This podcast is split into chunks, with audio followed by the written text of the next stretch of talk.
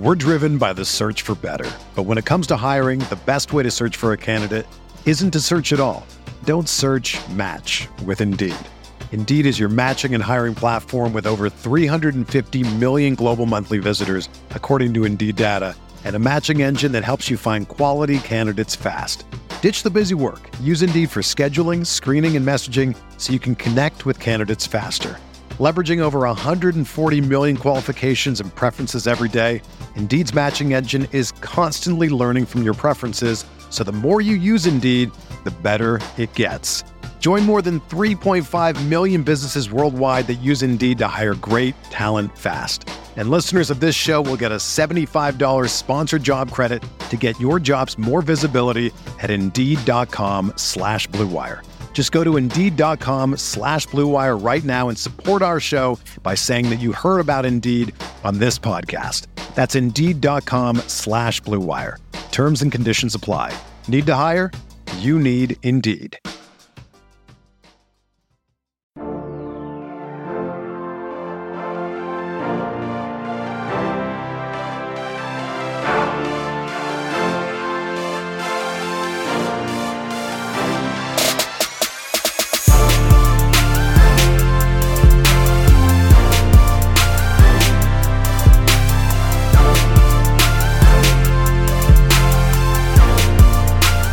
Hey everyone, welcome to the Roto Grinders Morning Grind Podcast. I'm your host, TBTPFL.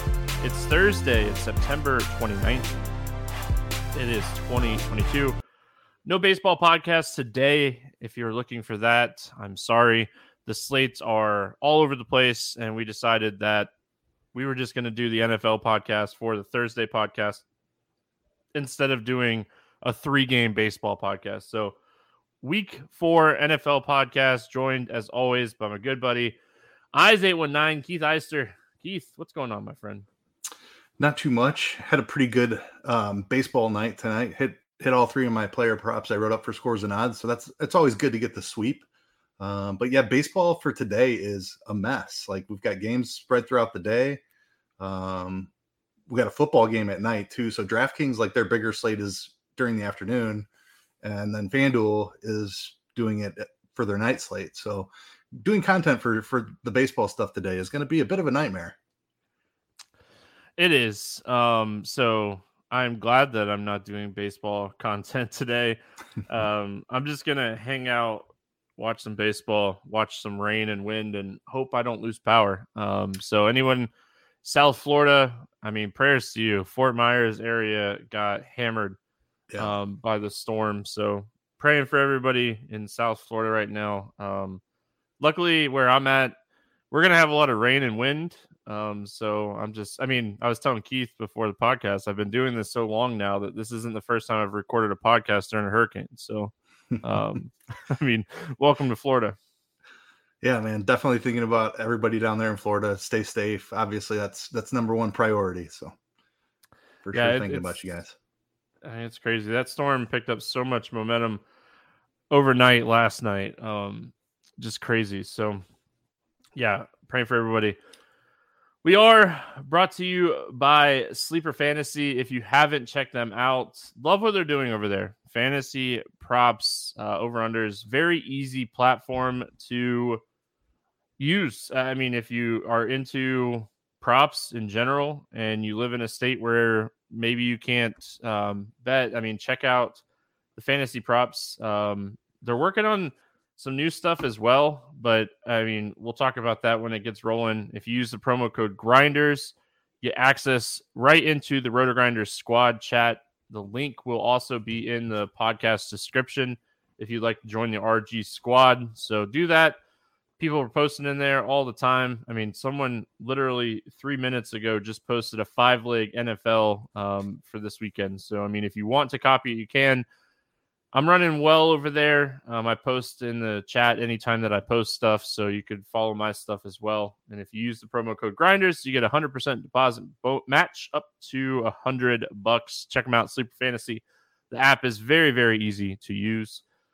Twelve football games, week three in the books. A lot of injuries week three. Um, you know, we see this from time to time in the NFL. I I mean, I had Montgomery and Cash. Um, I luckily had some really good tournament teams that made it a really good week for me. But I mean, Keith, uh, injuries are something that happens a lot in NFL, and we're coming into week four with a lot of question marks. Yeah, definitely. There's a lot of Q tags all over the slate. So, going to be a little bit difficult to break some of these situations down. But yeah, Montgomery and Cash, luckily he was extremely high owned.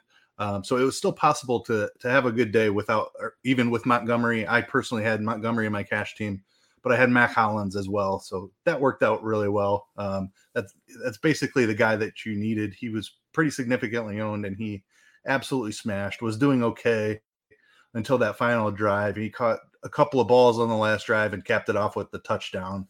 That kind of just made him the guy that you needed to have as a value play.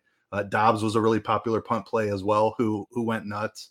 Um, tough decision down there with the cheap value wide receivers, and and both of them had had pretty great games. But to overcome the Montgomery stuff, you kind of needed Hollins. So just well, crazy stuff how, how that happens. Uh, I had a ton of Khalil Herbert overs just because I thought the Bears would share the workload. Um, that's not how I intended to hit them, but obviously Herbert smashed, and and those were those were cashed in the first quarter, I believe. So yeah, I mean, you were going to be there. I don't. I think even if Montgomery didn't get hurt, For I think they were going to just run the ball that whole game. Um, I mean, you see what Herbert did, and you're like, man, Montgomery was going to have a good game. It happens. Yeah, he really um, was. Yeah.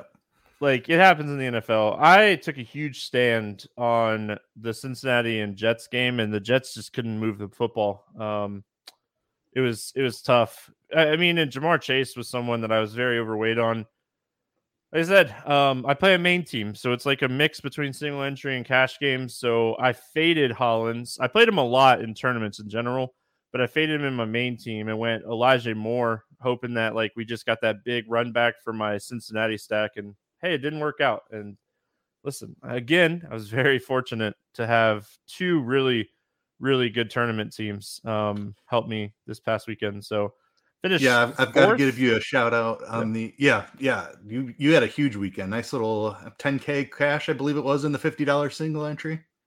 Yeah, I had a team do really well in one of the three entry max stuff too. So I mean, I had two teams that both of them had Hollywood Brown and both of them had Fournette. So I mean, could have been better. But I, I listen, I'm very very thankful.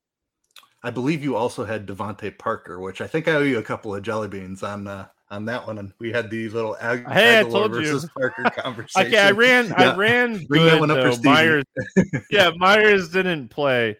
I ran good on that one, but um, I played him in that in that three entry max team. I, it was a Mac Jones um, stack. So let me pull it up really quick. I forget what it, exactly it was, but um, let's see. It was it was Mac Jones, DeVonta with the Andrews run back stack, and it had Mack Hollins and Derrick Henry stack in it. And then it had the Chargers defense and Ekeler. If they, if either of them do anything, I win this tournament. I, I finished fourth in that one as well, and I finished fourth by like six points. So like if if any of those guys show up, DeVante Parker was one percent, Andrews was like two percent owned, um, Derrick Henry was three percent owned. Like it was just a really interesting week um, from the time we recorded the podcast until like Sunday lock, a lot of chalk happened and a lot of good plays and good spots just ended up being overlooked, like Derrick Henry. Yeah, absolutely. Um, I, I had a really good week in cash, and I had some tournament teams up in the in the top like one percent in a lot of places too. Just didn't quite get the tournament teams there, but really, really good overall week for me. So looking to run it back this week Well, let's do it. We got 12 games. We're going to jump in. I am really happy that the Viking Saints game is not on the main slate with all the like question marks around the Saints offense. Um, I'm going to take that one off even on Showdown and just kind of the only thing that I would be looking at is uh, Chris Olave's, you know, props if Winston plays because I do think he's emerging as the top target there. But let's jump on to the main slate here. We start with the Chargers and the Texans.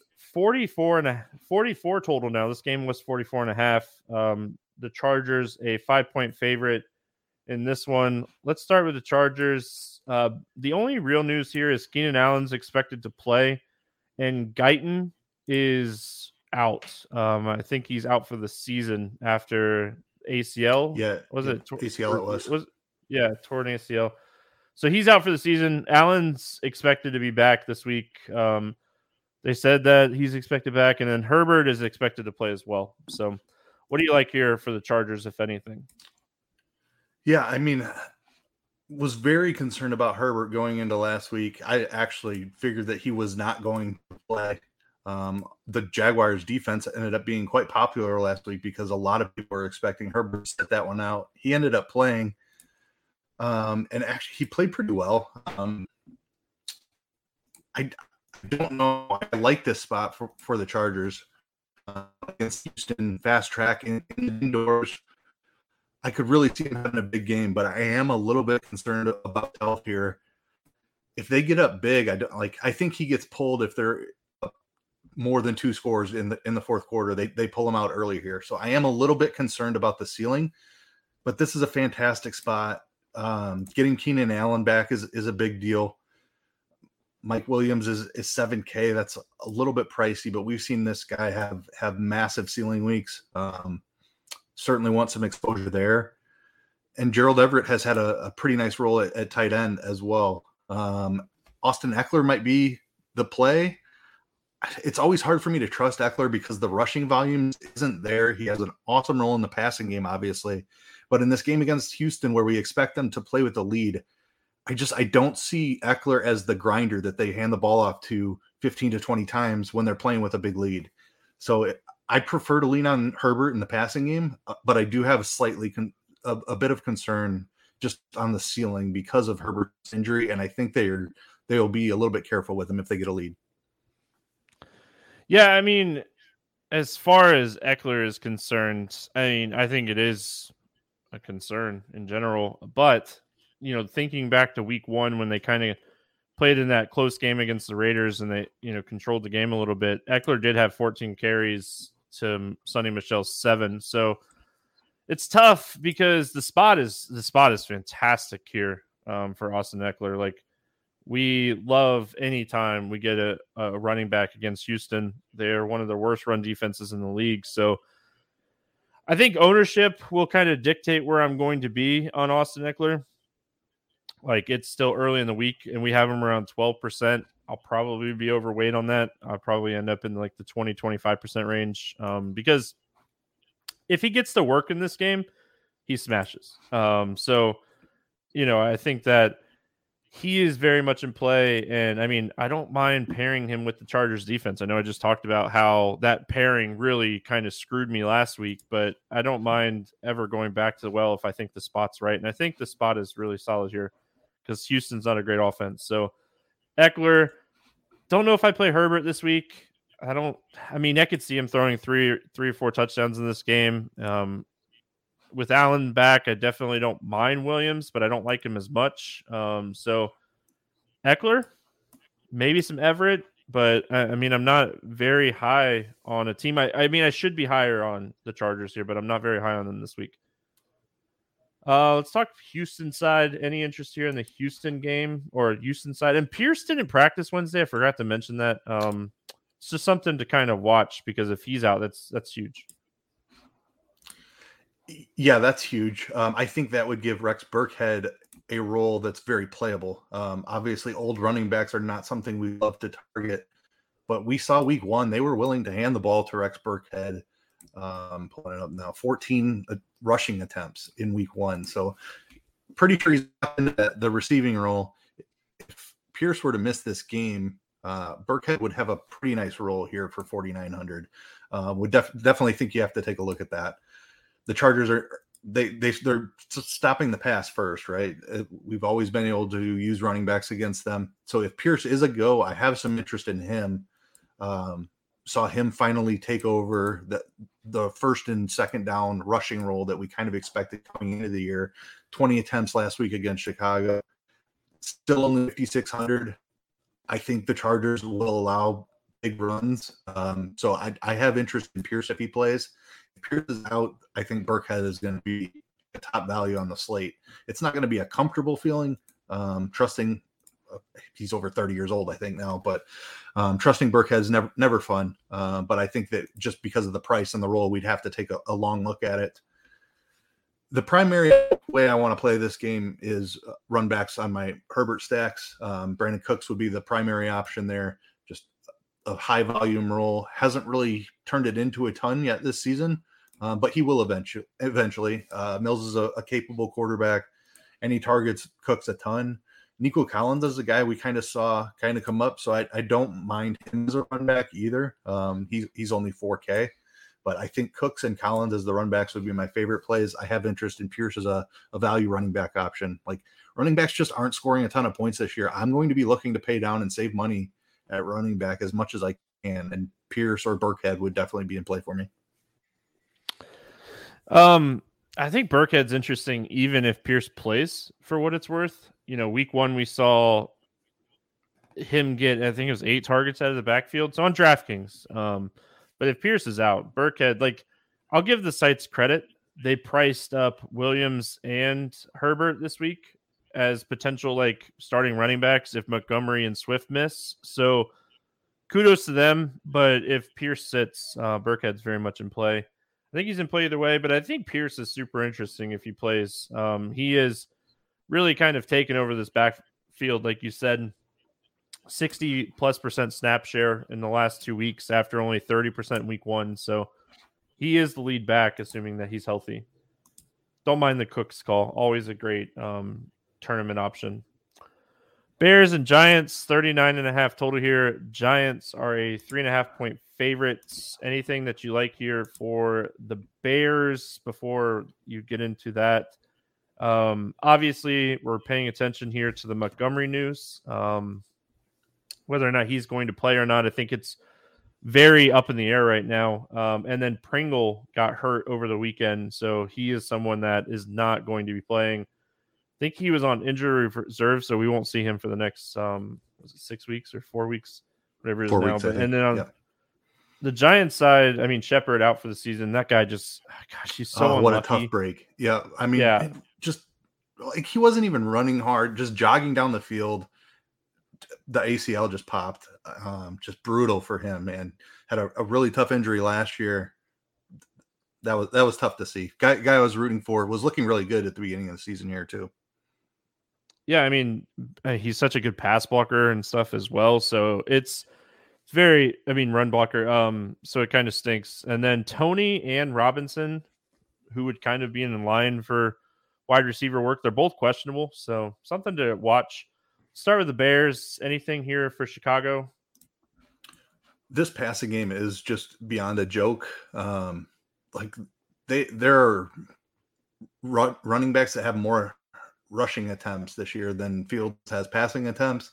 Uh, so I am completely out on the passing game here the Giants defense is not something I'm afraid of, but it's just their playing play calling is absolutely ridiculous. So the, it it entirely depends on Montgomery. I think Montgomery's injury is pretty serious, and the Bears are just being quiet about it. I expect him to be out this week and for several weeks. In fact, obviously we'll keep an eye on that and see what happens here. But Khalil Herbert is the play. It's if Montgomery is in there, I'd, I'd be fine going to him in this spot. Um, but Khalil Herbert would be one of my top values on the slate uh, if and when Montgomery sets this week. Yeah, I don't even know if he's necessarily a value. I mean, he's not overly expensive, but they priced him up, which is nice. I mean, like he should be priced up.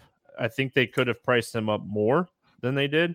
Um, but I mean, this is a guy that was 5,200 the two of the first three weeks, and they priced them up about five, 600 bucks on each site. So I love Herbert if Montgomery sits. I kind of like him if he plays because I don't think Montgomery's 100% or even close to 100%. I'm with you. Uh, and the Giants defense is not good. I mean, this is a defense that we want to target, you know, a lot here. Like they're one of the worst defenses through the first three weeks. They're terrible against the run. So I do think if if Montgomery's out, Herbert becomes a guy that I'm very, very he's going to move up my board a lot. Um, and then, I mean, the Giant side of this game, I think we we have to say Saquon Barkley just looks fantastic, and he looks hundred percent. And this is a guy that I think his ceiling is massive. With you know, with Shepard being down, the matchup against the Bears, they have been pretty solid against the pass. They seem to be like a funnel defense, and they've struggled a little bit against the run. So I think Barkley and maybe pairing him with the Giants defense is a play. But I mean, I like Barkley by himself, and this is one of those rare like games where I think you could go Barkley Herbert on both sides. Yeah, I think so too. Um, like they're two of my favorite running back plays. Assuming Montgomery out is out, I, I'm going to have a ton of Herbert. Barkley has looked phenomenal, and you made a great point. Uh, Sterling Shepard is was the target monster on this Giants team. Like he's vacating a bunch of targets, and there's just no receiver talent on this team. I think Barkley's receiving role just grew massively, um, and he already had a really great receiving role. So it's I think you could argue that Saquon Barkley has the best role in the NFL uh, for fantasy football at this point. Um, and he's looked phenomenal doing it through three weeks. So 8K is severely underpriced, in my opinion. The Bears defense is okay, but definitely not anything to be be afraid of.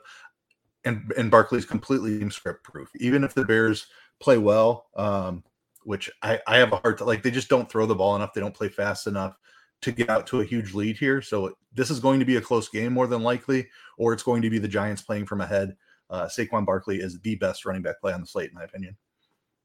Leads the NFL in snap share through the first three games. So, you know, one and of the their top receiving target is out. Yeah, and like this is a guy that's second in rushing yards already. He's fifth in receptions. Like he's he's leading running backs in points per game to start the year. So I think Saquon is I mean, he's cash game playable for sure. Um, definitely someone you want to be overweight on in tournaments, I think, as well. Two other names I'm going to throw out there is Richie James Jr. He already kind of has a role in this offense and he could benefit. He's 4K, he's really cheap. I just don't see Kenny Golladay or Toney or Sills or any of these guys being the guy. So I think Richie James Jr he's fast. They are already getting him involved in like running plays for him, like reverses and stuff. Like he's 4K and he has I mean, he has the ability to go like four or five X here. So um, I don't mind him. And then the other one I'm going to throw out there is Daniel Bellinger.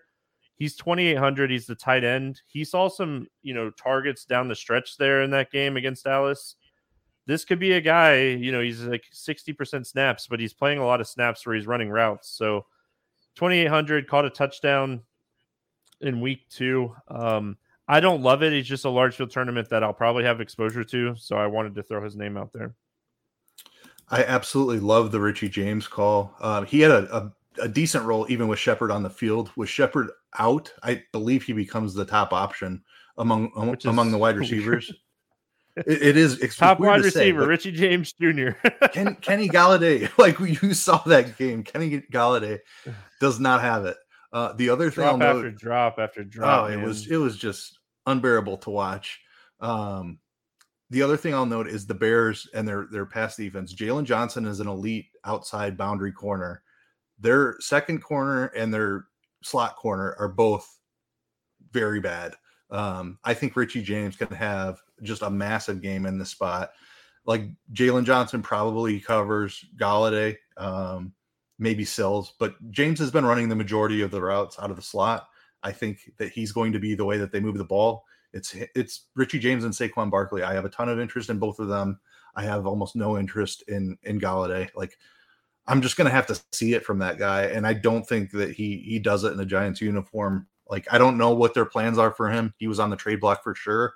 While Shepard was healthy, now that Shepard's out, maybe that changes their plans a little bit. But I, I just don't think Golladay has it in this offense. So love the Richie James call. I mean, the coaching at, at agrees minimum, with us. Yeah, and I was going to say the coaching. I mean, you could take some shots there too. Yeah, the coaching agrees with us. Like they benched Golladay in week two, and to your point, Richie James Jr. eighty percent of his snaps this season have been from the slot, so nothing changes yeah. for this guy. I don't think they're going to use him on the outside. Just, I mean, he's 4K. He's really, really cheap. We have some value this week. Don't get me wrong, but just a name that, you know, kind of stands out to me. Seattle at Detroit, 48 total in this game. This game opened at 50. It's been bet down to 48. Um, Detroit is a four point favorite in this game. Uh, Homer IL out, I, whatever it is in football. I, IR, I'm so in baseball mode still. Um, we're going to put Swift as doubtful. I highly doubt Swift plays in this game. I really don't think we see him back until like week six or seven. Um, St. Brown's banged up as well, but it doesn't sound like uber serious. Um, I mean, it's an ankle injury. You never know what to expect with ankle injuries, but DJ Chark is dealing with an ankle injury as well. Something to watch and just make a note of here. Let's go to Seattle first. Keith, throughout the season already, I mean, it's only three games in, but we have been picking on the Detroit defense, and I am not stopping this week. I think old man Geno Smith at 5400 he's very playable this week. I I'm completely with you. I was surprised when you said this the total is coming down because who who's stopping anybody here? Um I know that Geno Smith is not like there's no track record there. He's been a, a career backup, but he still has Tyler Lockett and DK Metcalf to throw to. And this Detroit defense cannot stop anyone. They are the, like the fantasy gold because their offense like their defense doesn't stop anyone and then their offense keeps them in the games because they have an elite offense. So it, it is just the perfect recipe for fantasy shootouts. Like that this is exactly the game environment that we're looking for. Um if that total is coming down i'd be hammering the over and if like i, I know people don't trust Geno Smith and Jared Goff but i don't trust the defenses in this game either um this is one of my favorite games of the week two of the worst defenses in the league to start the season, both yep. bottom 10 in overall DVOA, is Seattle and Detroit. Um, so with targets like DK, Metcalf, and Lockett, Geno, I mean, you can easily pair him with either one of those guys. Um, I mean, we were like, what is going to happen with Kenneth Walker and stuff like that? Penny still played 67% of the snaps last week. I think he is your RB1 in this offense. He's 4,900 against Detroit all you need him to do is score a touchdown um, because he's going to get 60 to 80 rushing yards in this game. So if he scores a touchdown, he is good value at 4,900. So Penny, another guy, I'm going to be much heavier on the passing game here, but I just want to mention Penny because he is he's under 5K.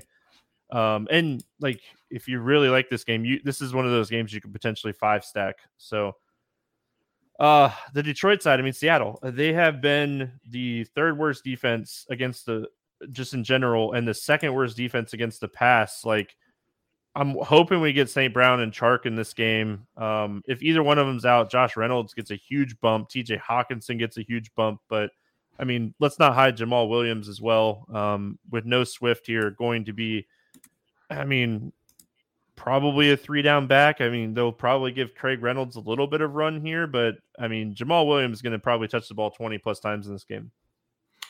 Yeah, I mean, Jamaal Williams is going to be a cash lock if Swift is out. I just I worry about his upside for tournaments. Um, don't get me wrong, the role will be great for 6100. But like he's not like a guy you were that's saying gonna... earlier. But you were saying earlier too, like running backs this season, we're not getting like 40 point games. Right. Yeah. Like I just I I'm really worried about the ceiling here. I would much rather just play the passing game and hope that that it shoots out. Um the the issue with that is Williams could be he could catch a ton of balls. Like so yep. maybe that's the way he finds a ceiling. Like he scores two touchdowns and has six or seven receptions. It's gonna that that's gonna be a really nice score for 6100. So there's there's more ceiling than you think of typically with him. Um, usually he's an entirely touchdown dependent guy. I do think his role in the passing game increases without Swift. So that that is something to note. But I still wait on tournaments. I think because he's going to be pretty popular here. Um, and I I, just, I want to play so much of the Detroit passing game that I probably just end up underweight on Williams. Um, and I don't even think I need Goff to to bring these guys. Just give me all the Amon-Ra St. Brown, all the T.J. Hockenson. You mentioned Reynolds. He had a, a, a really nice game um, 10 targets for him last week. Like this is just a high volume passing game. They play he led fast. the wide receivers and snaps.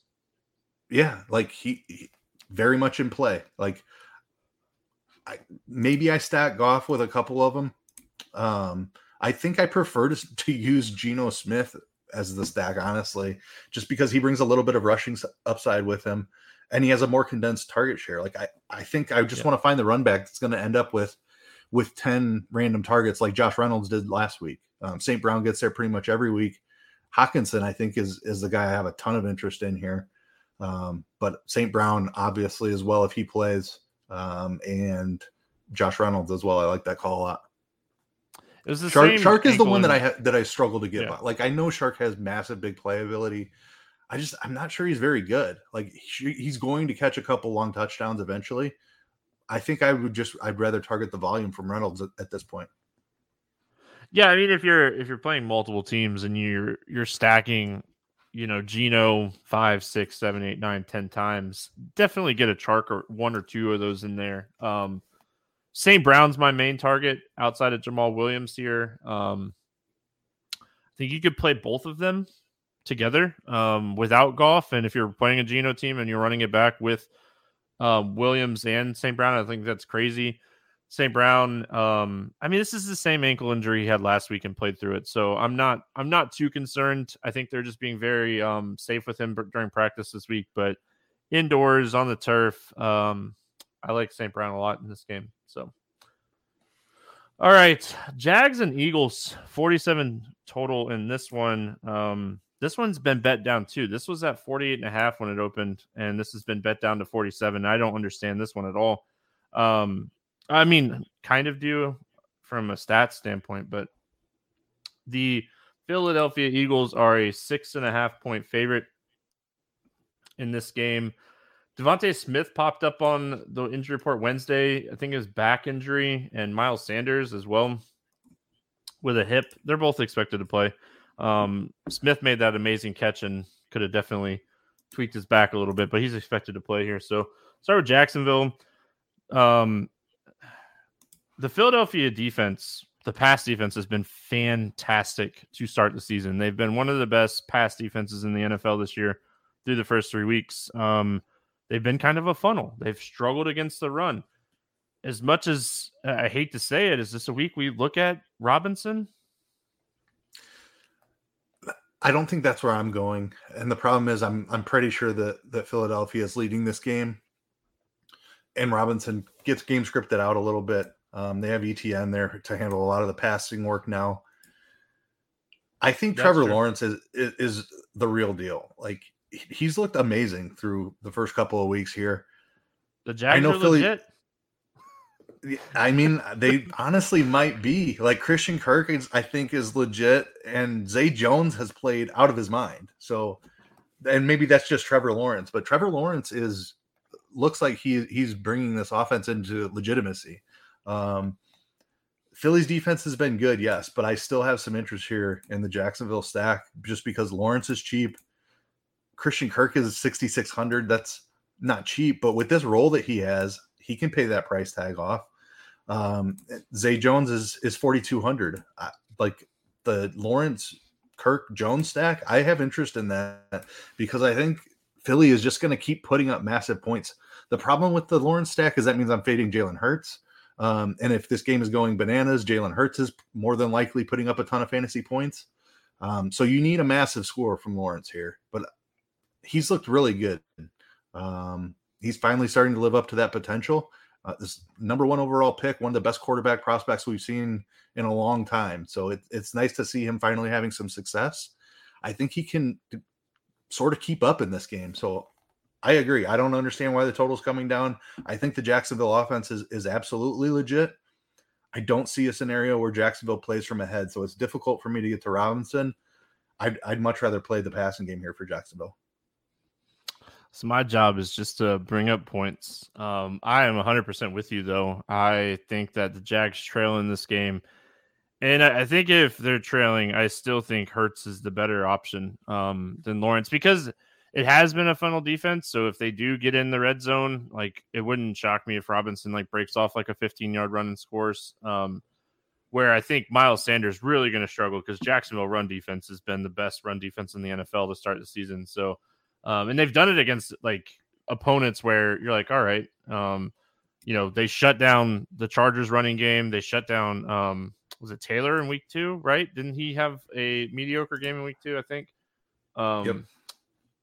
So, I, I mean, this has just been a, a really good run defense to start the year. So, Uh, but yeah, I mean, with that said, love, love Hurts and AJ Brown combo here. I, I don't mind DeVonta Smith. I still think that AJ Brown is the man in this offense. Um, what are your thoughts here as far as Philadelphia? Yeah, I mean, this Philadelphia offense is in, in particular the passing offense is absolutely legit. Jalen Hurts is taking his game to another level. He absolutely has to be in the MVP conversation at this point. From a fantasy standpoint, like there's not, I mean, Lamar Jackson is the only one that can keep up with his rushing ability and his ability to throw for 300 plus yards and multiple t- touchdown passes. Like the ceiling on Jalen Hurts is enormous. So just going to keep rolling him out there. Um, he has two great weapons, three great weapons if you want to throw Goedert in there. Um, but AJ Brown and DeVonta Smith are are absolutely elite options. AJ Brown might be my favorite wide receiver play on the entire slate. He's only 7,400, um, double digit targets targets in two out of the three weeks, eight targets in the other week. Um, he did get that touchdown last week.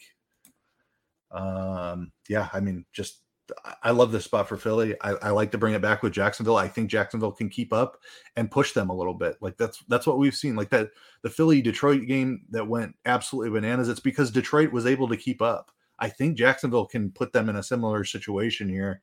Um, and despite Philly's defense being really good, they can score some points here and and turn this into the shootout that that we're looking for.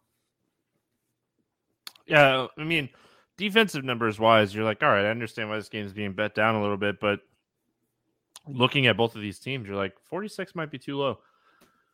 Um, yeah, I mean, I love AJ Brown. Like I said, I I was writing up a like prop for him on scores and odds before we got going here. So like he's someone that I'm very high on this week. Um, so yeah, like him a lot. Uh, but yeah, I mean DeVonta Smith. If you're if you're playing a lot of Hurts, you definitely want to get some DeVonta Smith as well. This guy obviously they have a connection.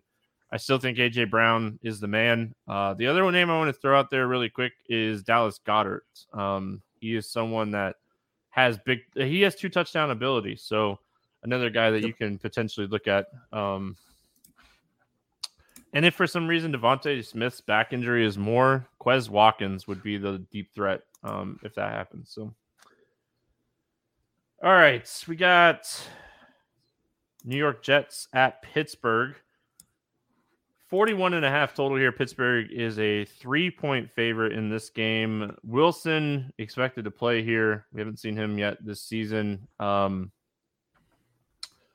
don't know if it's game script wise and it's such a small sample size, but we have two of the fastest paced teams in the NFL here in this game. And uh, again, is it game script? Is it not? You know, the Jets are they playing fast because they've been down all season? Probably. Um, so I mean, you know that that is what it is. And then Pittsburgh, they've been down all year as well. They came back and won that game against Cincinnati late. So, is it game script dependent? Is is the question? Um, but I think there's some value in this game. I really do. Um, let's start here with the Jets. Wilson coming back. Um, any interest here in New York? It's funny that, that you let off with that pace note because that's exactly what I had written down. This is actually the the Blitz's fastest pace game uh, which actually absolutely blew me away when I when I opened that up and saw that. I, I mean, I don't have any reason to distrust that at this point. So 41 is way too low of a total here. Um, the pieces are cheap. I absolutely think that this game is is very much in play despite the low total. I, I talked about not wanting to spend up at running back very much. Like this Jets backfield, it's a little bit murky at this point, but Breece Hall, I think, is the guy who is gaining a bigger, a little bit bigger of a role. I think I'm, Carter's still going to be involved. Don't get me wrong, um, but I think Breece Hall eventually takes over, and it's like if he can earn um, 60, 65 percent of the work, he's going to be a great play. Um, he's 5400. I think Breece Hall is my first lean in this game. Obviously, the the wide receivers are great as well. Uh, Garrett Wilson has been phenomenal this season. Um, still waiting on Elijah Moore a little bit. The quarterback change makes that conversation interesting. Ownership is kind of going to dictate the way that I go here, but I have a ton of interest in Elijah Moore with the quarterback change if uh, Garrett Wilson is going to become a much higher owned. Uh, if they're both low owned, I'll just I'll sprinkle both of them in because I think either one of them could pay off that either of their price tags in a huge way. Um, but Wilson and Moore, I have a ton of interest in, and I have some interest in Breece Hall as well.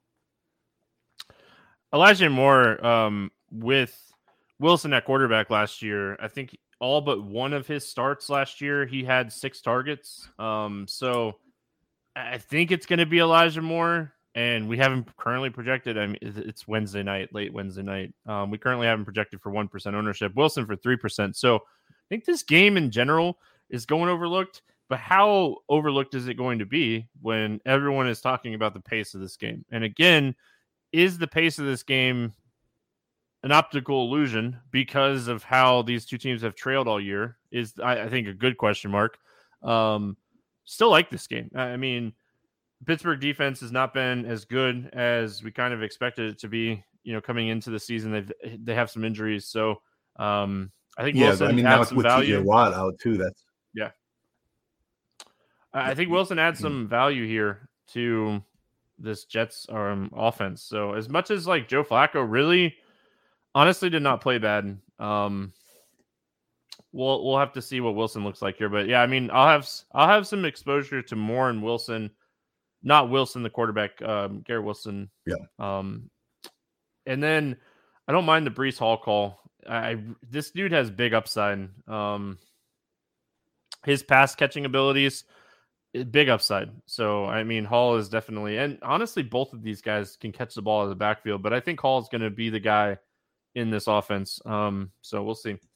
But I mean, the Pittsburgh side of this game, the Pittsburgh side of this game, is super interesting to me as well, uh, because as much as we've talked about how awful this offense has looked, like Trubisky has options here. He has weapons. Um, he has Diontae Johnson. He has Claypool. Pickens, um, you know, is, is someone that is stepping up and getting snaps as well. And I mean, it's it's an interesting spot for Na- Najee Harris. Um, I mean, this is the worst pass defense in the league through the first few games of the season. And as much as I hate to say it, Trubisky at 5100 might be someone I run out on a few tournament teams because I do think like he has three plus touchdown upside in this game. I think there's a lot of options in the 5K range at quarterback. Trubisky is is tough for me. Just, I mean, I I get didn't it. say it'd be pretty, Keith. Uh, yeah, uh, I mean it. the Jets. The Jets defense is certainly an attackable spot. There's there's no doubt about that. I probably just play Diontae Johnson and and call that a day. We've seen a massive target share for for Diontae Johnson. One of the things Trubisky always has done um, when he was with the Bears is lock on to one receiver. It seems like Diontae Johnson is that guy for him. Um, had six targets in all three games. I agree. Like Pickens at 3,800 and the the ability that he's shown, like that catch was one one of the best catches you're ever going to see, right? Um, so Pickens at 3,800, I can get on board with that as well. But I, I struggle with like I usually run a double stack. I don't know if if Trubisky can support two pass catchers, even though one of them is only 3,800. Uh, I have interest in Freiermuth as well. But the, the double stack with Trubisky I, is the reason I have a little bit of a problem with playing him. Um, but I, I do like the individual pieces. I think one of these guys can have a monster game. Uh, Diontae Johnson is my favorite play in the game. Uh, I'd go Freiermuth second. And I, I do like Najee Harris. If this game does get slowed down, it's going to be because Pittsburgh is ahead and they're just handing it off to Najee Harris a bunch. Um, 6,700. I, he's game script proof, so he can play on the other side. If the Jets happen to get up, he can still be involved in the passing game as well. Um, I do have interest in Najee Harris as well, but Diontae Johnson, my favorite play from the game, from the Pittsburgh side at least. I mean that catch by Pickens, everyone's seen it. Um, his ownership's like definitely reflecting like a lot of buzz about him, and I think that in large field tournaments, if he's going to be ten percent owned and Claypool's going to be three percent owned, you could definitely play Claypool here. Claypool's a big uh, red zone threat, and honestly, like if you look at the matchups that Pittsburgh's had to start the season, Cincinnati's been a good pass defense. Um, New England is a good defense of taking away targets, and I mean Cleveland defense is solid. They have a lot of injuries right now, um, so I mean this is definitely a spot where they're finally getting a better matchup for the passing game here. So see what happens. I mean, it's, it's Mitch Trubisky. Uh, if he struggles here, you know, the door is opening more and more for Kenny Pickett. So, um, yeah, that's that's the other thing is, I mean, we have to start talking like Pickett could legitimately enter the game at at the half of any of these games. Tomlin um, has been very true to his word, though. That is he true. Did, he yep. he has and, said that like Pickett is not playing this year um, unless Trubisky gets hurt. And we also don't give a damn about floor in tournaments. Like it, it doesn't matter if Trubisky yeah. is struggling enough where he get, gets pulled at the half. That team wasn't doing anything anyway, so um, definitely don't don't care about the floor.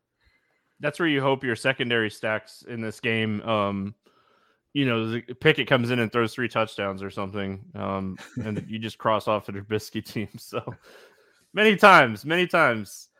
Uh, Cleveland at Atlanta.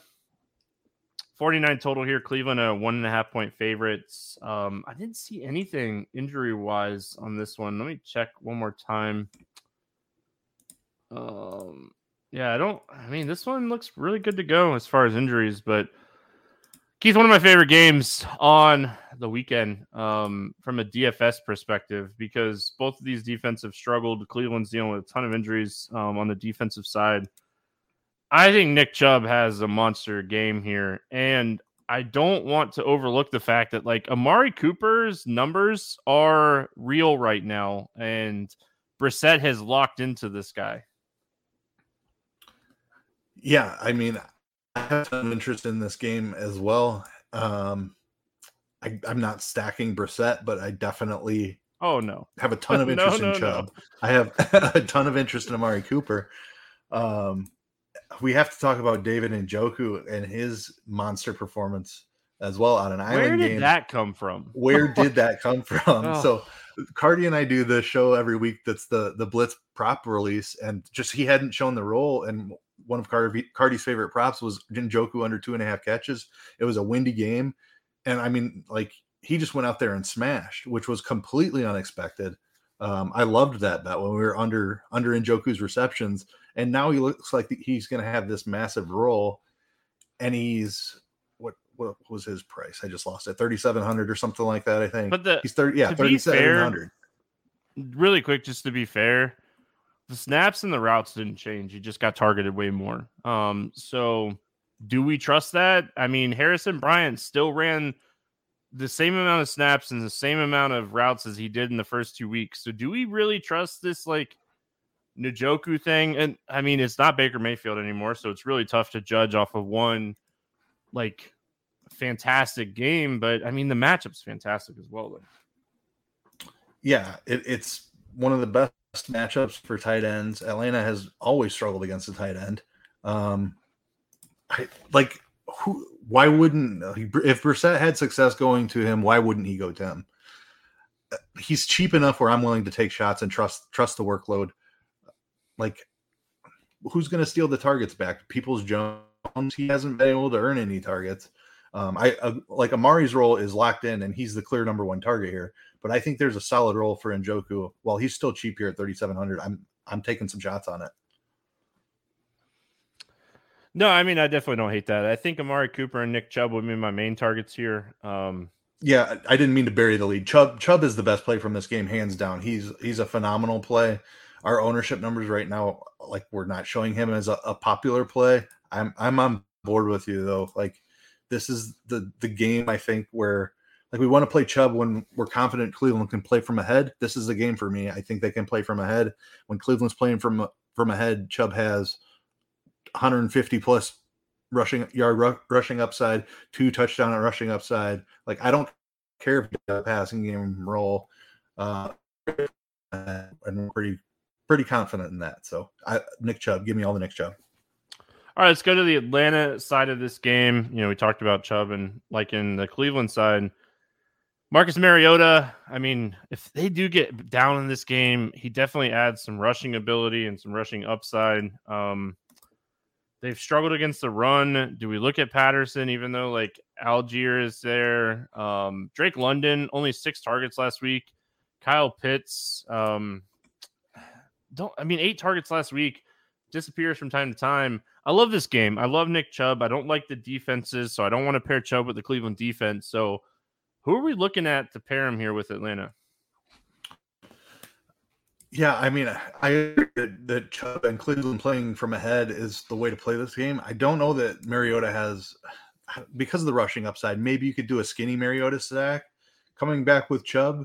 But I think primarily I'm going Chubb and one pass catcher in London or in Pitts. Um, I don't have a ton of interest in Patterson. Um, like you said with Allgeier there, I he, he might cut into the rushing share a little bit. I know he had a he's had a couple of big games here. He hasn't been terribly involved in the passing game though, um, and I'm pretty confident Cleveland's playing from ahead here. I just I don't know that that Patterson has enough of a pass down role, um, despite being really good in that role last year. They just haven't used him much this year in that role. So it's London and it's Pitts for me. I think you can do a skinny Mariota with like choose one, your favorite pass catcher and go Mariota and then run it back with Chubb. I think that's fine, um, but not something I'm going to do a ton of. It's pri- primarily just going to be Chubb in London or Chubb in Pitts for me. I, I, I mean I'll take some shots on Mariota with like London and run it back with either Chubb or Cooper. Um, I mean I don't love a lot of quarterbacks this week. Uh, you know I've talked. I mean we're going to talk about Josh Allen and you know some other plays that are really good. Um, don't get me wrong, but I mean we are missing some big time quarterbacks on the main slate this week. Um, I mean Burrow and Tua. I don't know if Tua is a big time quarterback yet, but they play on Thursday night, and then um, no Kansas City Chiefs on the main slate. So we're missing some big time quarterbacks. Rams. We have Josh Allen. We'll talk about that. Um, so Rams. Um, so but yeah, I mean, I probably will have a little bit of Mariota. Um, but yeah, I mean, Drake London, I think, is the main target here. He has a 33% target share, uh, very quietly, and I think this game is going to be a game they're trailing. I think London has a massive amount of ceiling in this game, so he's very talented, very talented. Tennessee Titans at Indianapolis taking on the Colts, 42 and a half total in this game. The Colts are a three point favorites. Um, injury report here. I mean, Burks is a little banged up and Phillips is a little banged up. It doesn't sound serious for either one of these guys. Jonathan Taylor is dealing with a toe. You never want your running back that you want to play to be dealing with a toe. So we'll have to pay attention to that. I really hope we see him back at practice on Thursday and Friday. Um, let's go Tennessee first here. Very pass funnel Indianapolis Colts defense. Um, very good against the run, which is kind of interesting for Derrick Henry because he's just such a beast. Um, what are we doing here? Like, this is a game where I'm struggling because the stats tell me to play Woods and Burks and maybe even play some Colts defense. Yeah, this is a tough game for me to figure out as well. And I, I like I just I don't love the overall environment. I think the play is just to play some Taylor and to play some Henry, assuming that Taylor is okay. Obviously, keep an eye on those practice reports through through, through the end of the week. I don't have a strong lean on who's winning this game, but whoever's leading this game, I have interest in in that big running back. It's difficult, like you could see either of them get scripted out if their team is trailing. But the upside that you get if their team is playing from ahead is so massive. You mentioned Indy's strong run defense. I think the field all over the place is going to see that. Um, Henry's going to be extremely low owned again, just because we haven't seen that massive breakout 152 touchdown game from Henry yet this season. But it's coming. It's in there somewhere. Um, I don't see any reason that he can't beat this Colts defense. So I think Henry is the play for me, and just count on Tennessee playing with a lead, and Henry to just get a massive rushing share here and find the end zone twice is the way that I'm going to play the Tennessee side. I do have a little bit of interest in Treylon Burks if he goes. Um, just seems like he's he's playing really well. He's working his way into a bigger role eventually. Uh, we did see Robert Woods have have a decent target share in, in the last week, but Burks is is the guy I really want over the aging Woods. Um, a little bit cheaper as well. So I will play some Jonathan Taylor uh, and, and run that back with Burks a little bit. I think Derrick Henry is my favorite play on the Tennessee side here.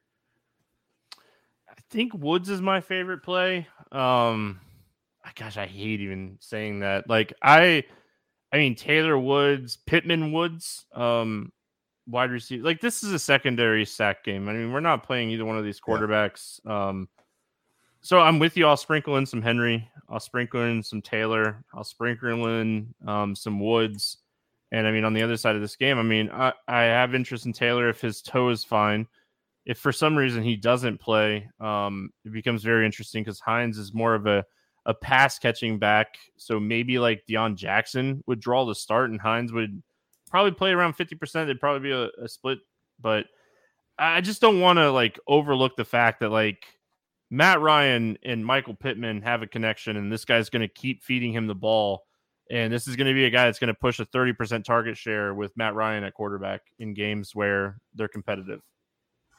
Yeah, I think Pittman is is a phenomenal play. Um, 7200 is just it's still not enough for this this role that he's going to have in the offense. Um, that's why like he's a perfect run back for a Henry team because I think the the Colts will be fine to hand it off to Taylor a bunch if they're playing from ahead.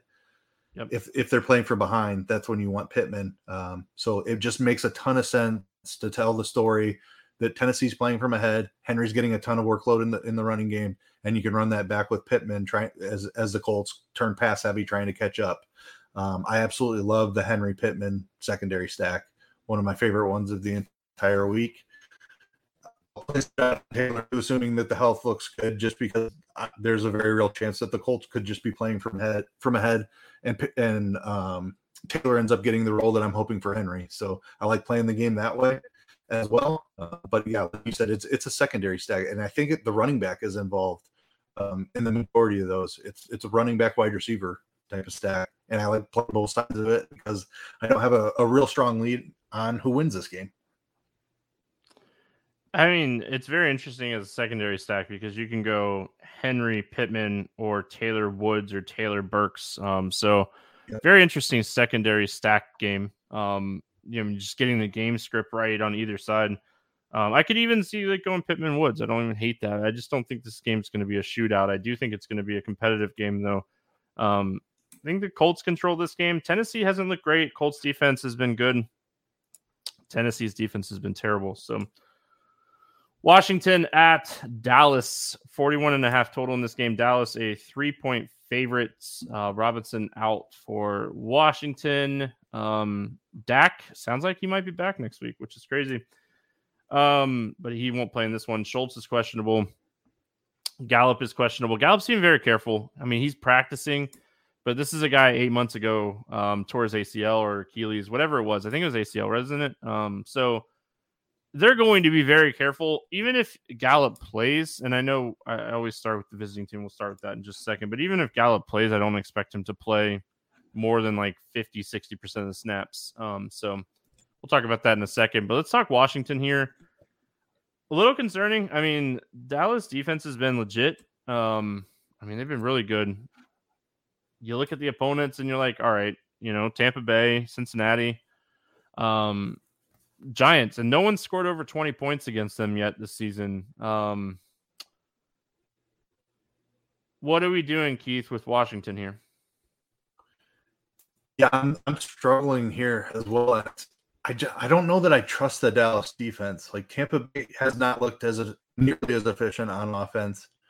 Um, now I'm losing the other teams that you just mentioned that they they played. Um, Cincinnati. But, yeah, Cincinnati and, certainly an elite offense. Um, and Micah Parsons is, is good. I don't think Trevon Diggs is, is as good as his interception total in his run for defensive player of the year it was last year. Um, so I just I don't trust that the Dallas defense is elite. Um, I think they're they're above average possibly, but I, I don't think that they're elite. And I think there's a ton of talent on this Washington offense. Uh, not necessarily at the quarterback position, but I like their pass catchers. Curtis Samuel has had a phenomenal role so far this year. Um, so I want to find a way to get some exposure to him. The Dallas side, maybe maybe I just stack up CeeDee Lamb and Samuel and hope that it shoots out and plays a little bit faster than expected. But I don't love that idea entirely. Um, I want some Curtis Samuel because I think the role has been incredible and I think he continues to be involved. Um, like it's in, insane that he has out targeted Terry McLaurin, but that's the reality that we live in. I think we have to trust like three weeks, a fairly decent sample size in the NFL. Um, so Curtis Samuel's who I want to play here on Washington. I you could talk to McLaurin as well. Uh, Dotson has looked great as a rookie. I'm not really interested in playing any Carson Wentz, so I just want to find the receiver that pops off for the big target game. Um, Curtis Samuel is my my first lean. I mean, I was very high on Curtis Samuel last week. Um, after not believing the numbers the first two weeks, we talked about it on the podcast last week. Um, I think he just has this slot role where he's going to be very targeted. Um, so I have interest here in Samuel. I have interest in McLaurin. I still think his big playability is there. I think Samuel's more dink and dump. JD McKissic is really interesting for large field tournaments this week. Um, we have some chalkier running backs we're going to see. He's 5,100. The ceiling is 10 catches. Um, does he find the end zone is one thing. Does he get over 100 yards? He's just really interesting on DraftKings. On FanDuel, more, you know, targeting touchdowns. But I think McKissic's upside is like 10 catches in this game. I think Washington trails in this game. I think Dallas gets out to a lead. My issue is like on the Dallas side, Pollard and like Elliott are just so split. And I know it's not split like target snaps wise, but when you're looking at like rushing and everything else, like amount of touches, they're very split. Um, CeeDee Lamb, never one target for sure. I don't want to play Cooper Rush. Um, so I'll have some Lamb I'm I'm a fan of this Noah Brown dude. Um, I don't know what it's going to look like with Dak Prescott back, but Cooper Rush and this guy, they have a connection, and he's looking for this guy. He's 4,900. I'm going to continue to take some shots on Noah Brown, um, but I think CeeDee Lamb is definitely the number one target here from Dallas. Yeah, I think CeeDee Lamb is one of the top options on the slate. Um, are you still interested in Brown if Gallup is out there? I know I agree yes. with you that I don't think Gallup is is playing a full allotment of snaps. Snaps. I, I just I'm a little bit concerned about the volume for Brown if if Gallup is out there for even forty percent of the snaps or so. I am you, not. You would still have some interest there. Yeah, I'm not. I'm not concerned. I don't think Gallup plays a enough snaps and they have tested like Noah Brown in the slot. They've moved this guy around a lot, you know, to start the season. So, I mean, he's averaging seven targets. He's running a ton of routes per game. They're moving him around and getting him, um, you know, targets in different situations. Like this dude has five red zone targets through the first three games this year. So, I don't, I just don't see like Gallup coming in and like Noah Brown disappearing.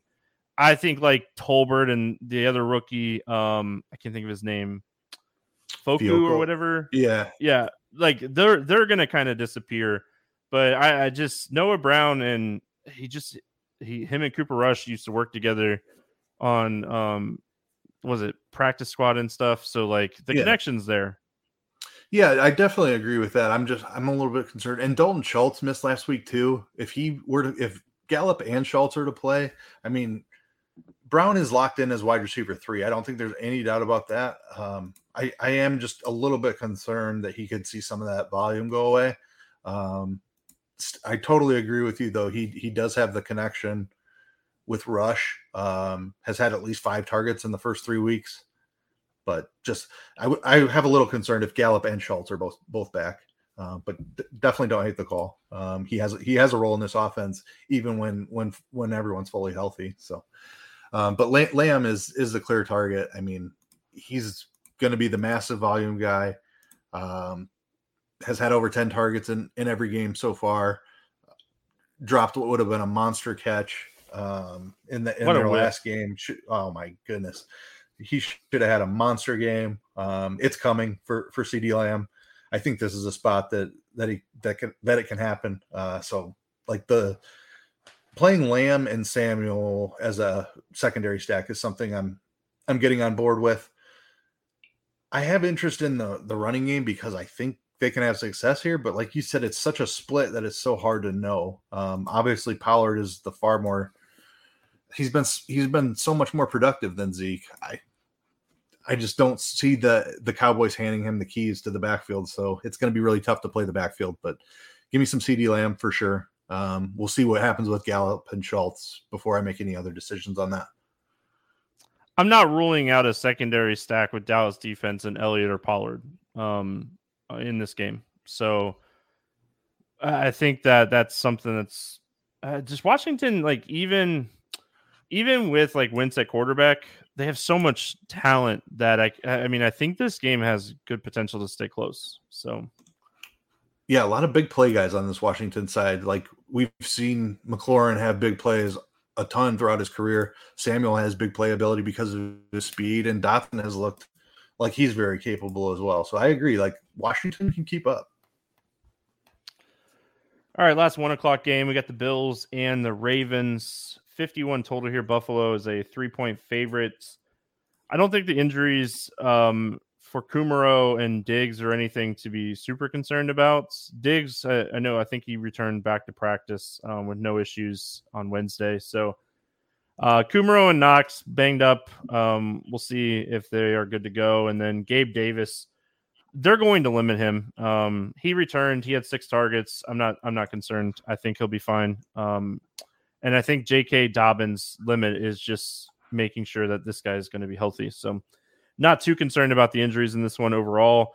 I think this game has the best shootout potential um, on the entire slate. I think both of these quarterbacks are quarterbacks that it could be argued that they rank one and two on this slate. Hurts is right there. So, two of the top three quarterbacks on the slate in the same game. Talk to me here um, about the Buffalo Bills. Yeah, this this slate, just a quick note in general, it's going to be very interesting because I think you're either going up to the elite guys, and Allen and Lamar are certainly two of them with Hurts right there. It's one of those three, or you're going all the way down to like the Geno Smith, Marcus Mariota, Uther Trubisky out there. Like I think you're either going really cheap at quarterback this week or going up to these two guys. Uh, we haven't even got Jalen to my favorite cheap well. quarterback yet. Yeah, there, there's some 5K this week for sure. Um, but yeah, Buffalo, I mean, just an absolutely elite offense. Um, you, you have to have some Josh Allen, Stefon Diggs stacks every single week. Gabe Davis has shown that his red zone re- role is not going away. Anytime he's out there, he's going to be live for two touchdowns. Um, if Knox is out there, I want some of him as well. It's it's a Buffalo passing game. Uh, I don't have any interest in trying to figure out Singletary or Moss. Um, give me give me Josh Allen give me him double stacked with with Diggs and Knox or Davis and Knox, something like that. But yeah, give give me as much Buffalo as I can fit in. I'm gonna I'm just gonna disagree with one thing. I do think Singletary is the clear running back one in this offense. Um, they showed that in that Miami game last week. He had 11 targets, nine carries. Like he has upside, and he's 5900. I just don't know if the game script fits him this week. Um, it would have to be like a Lamar stack, I think. A Lamar double stack with running it back with like Diggs and Singletary, I think is the only way that like Singletary outperforms the stack here. Um, and I mean, listen, I'm going to build a lot of different game stacks for this game. Um, no doubt about it on both FanDuel and DraftKings. And I think a lot of people are, and that's fine your secondary stacks, you know, you you know, you, there's plenty of low owned plays you can do it with here um, because I mean it's expensive stacks, and you're going to have a lot of people stacking the same guys. So like if you're stacking this game, you get different with your secondary stacks instead of um, getting too crazy here. But Lamar Jackson, he offers so much upside with his rushing ability. He's clearly locked in with Mark Andrews again. Um, the Buffalo defense is good. They're dealing with some injuries right now, a lot of injuries. So I'm not looking at defensive numbers this week for Buffalo, and I'm saying this game shoots out. Um, so give me Lamar, give me Andrews. Throw in a little Bateman. I think he's the number one wide receiver. I think Andrews is the number one wide receiver, but I think Bateman would be the guy I'd play. Yeah, Andrews is expensive, um, but he has earned every bit of that salary so far this season. Just a phenomenal role, fills a tight end position. Um, def, even if Andrews is the chalkiest tight end on the slate, I'm going to have some. I love like the, the Bateman call. He's he's low owned every week because he's so expensive, and like Kelce's the yeah, same price Kelce, on the main slates. All yeah, Yeah, but Kelce is not on the slate, right? Right. I mean, I think uh, people pay yeah, down. So, so I week. think, yeah, I well, I, without Kelce, I think Andrews might pick up a little ownership. We'll see how that shakes out. Um, there are plenty of cheap tight end options though as well. Uh, but yeah, a- Andrews is is the number one option here. Um, every every bit worth the price. I love the Bateman call though. Um, this is a really talented wide receiver that just hasn't quite put together the the big game yet. Um, like they're almost limiting him. He's not playing a ton of the snaps, like as far as like a guy you would consider wide receiver one to play. Um, but really talented. I, I, don't know if he's dealing with some sort of an injury or they're just like being conservative with him. Um, but he can pop off for some big plays. Don't mind him stacked with Lamar at 5,600 at all. The other guy that I think we have to have some interest in is Devin, Devin Duvernay. Like he has shown some big playability. Um, he's still only 4,100. I don't even hate the Lamar Duvernay uh, Andrews stack just because of Duvernay's price. Um, like Lamar, I generally want a massive rushing game from him when I'm playing him, so I don't love to double stack him. But because Duvernay is so cheap, I think you can do it with Andrews. Not going to be very targeted. Um, Duvernay, and and this is what I'm talking about. He's not going to be very targeted, uh, but he's still playing in a lot of snaps. He's still running a lot of routes. Lamar's upside is his rushing ability, so I, I really struggle all the time to double stack him. Um, but with Duvernay's price, I get it. I just if I'm not stacking Lamar with Andrews, like maybe I'm even running Lamar by himself and hoping that he runs the ball in twice. I mean, that is part of his ceiling. Um, but I mean, Bateman and Duvernay, they're wide receiver one and two. Um, so if Andrews gets shut down against Buffalo's defense, like look for these guys to have big games. So that's where, you know, that those guys become very interesting. Um, moving on, we got Arizona at Carolina, 42 and a half total in this one. Carolina is a one and a half point favorite in this one. Any interest here in Arizona?